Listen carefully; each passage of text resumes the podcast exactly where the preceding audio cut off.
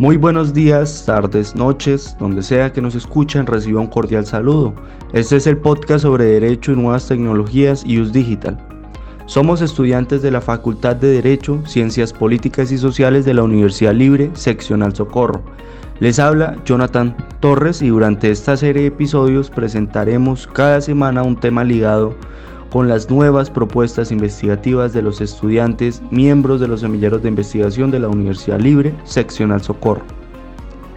El 9 de julio del 2021, la conciliatura de la Universidad Libre expide el Acuerdo 05 del 2021, por medio del cual se estipula el reglamento de la propiedad intelectual y de acceso abierto. Resulta importante a la hora de publicar periódicos, revistas, libros, folletos y similares para divulgar las investigaciones, planes, programas y proyectos que se desarrollen en la Universidad Libre.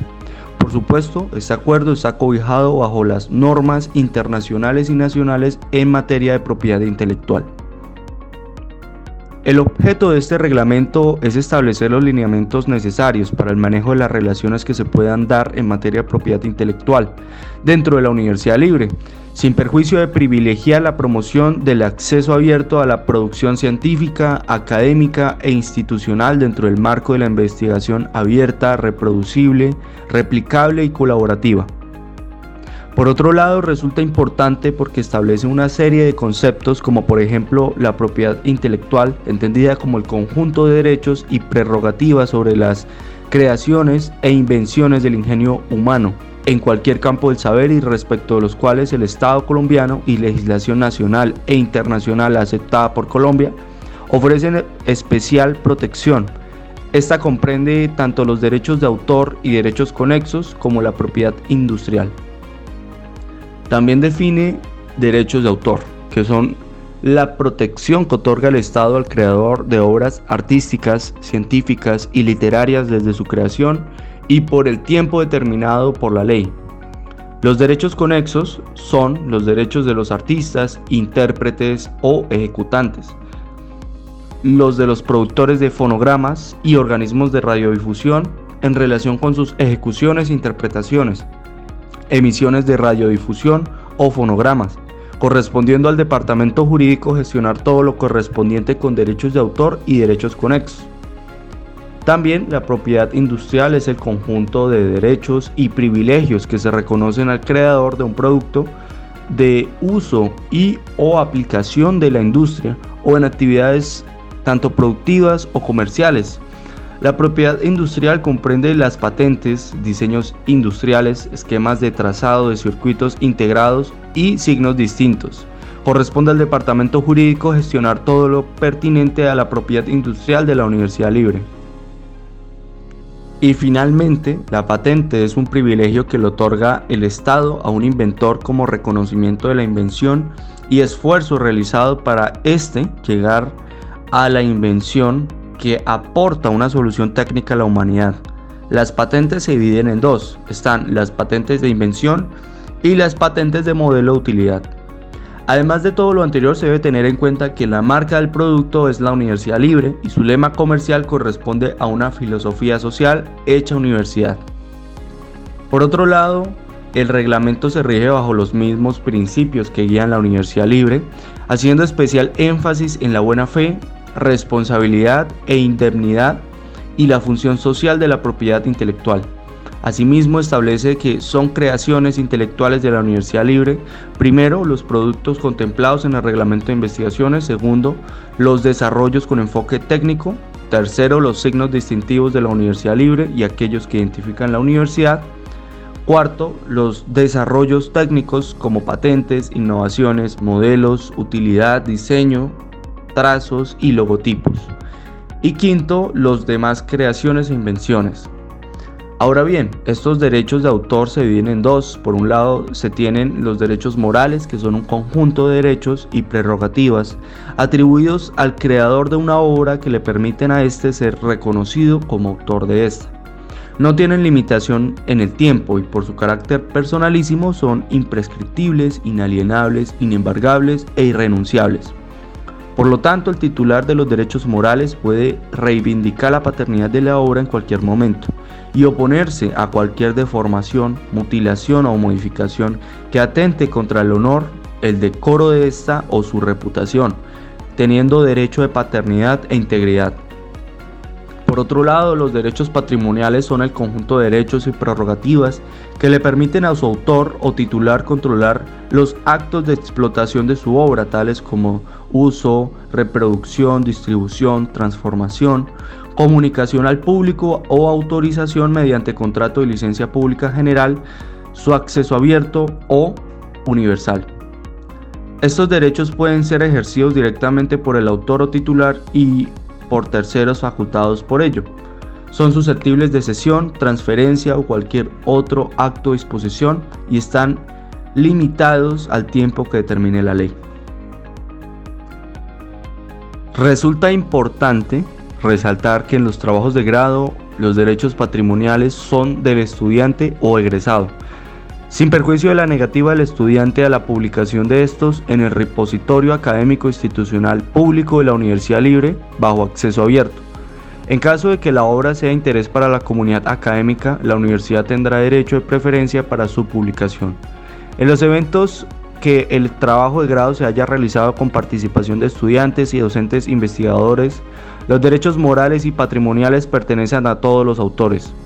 Por lo anterior es de vital importancia que la Universidad Libre promueva al interior de su comunidad el acceso abierto a la producción científica, académica e institucional de acuerdo con la política de creación, funcionamiento y utilización del repositorio institucional, del portal de sus revistas o de las demás herramientas que utilice para promover el acceso libre a la producción institucional con el propósito así de incrementar su visibilidad, propiciar la creación de redes y procurar la mayor difusión social y científica del resultado de sus investigaciones, respetando así en todo caso los derechos de propiedad intelectual o acuerdos de confidencialidad de la institución o de terceros. La universidad continuará garantizando el acceso abierto mediante los siguientes recursos para la implementación de la infraestructura tecnológica basada en software libre, Primero, está un portal de revistas en sistema de gestión editorial. Segundo, un portal editorial en el sistema de gestión de monografías. Tercero, un portal de memorias de eventos académicos y de investigación.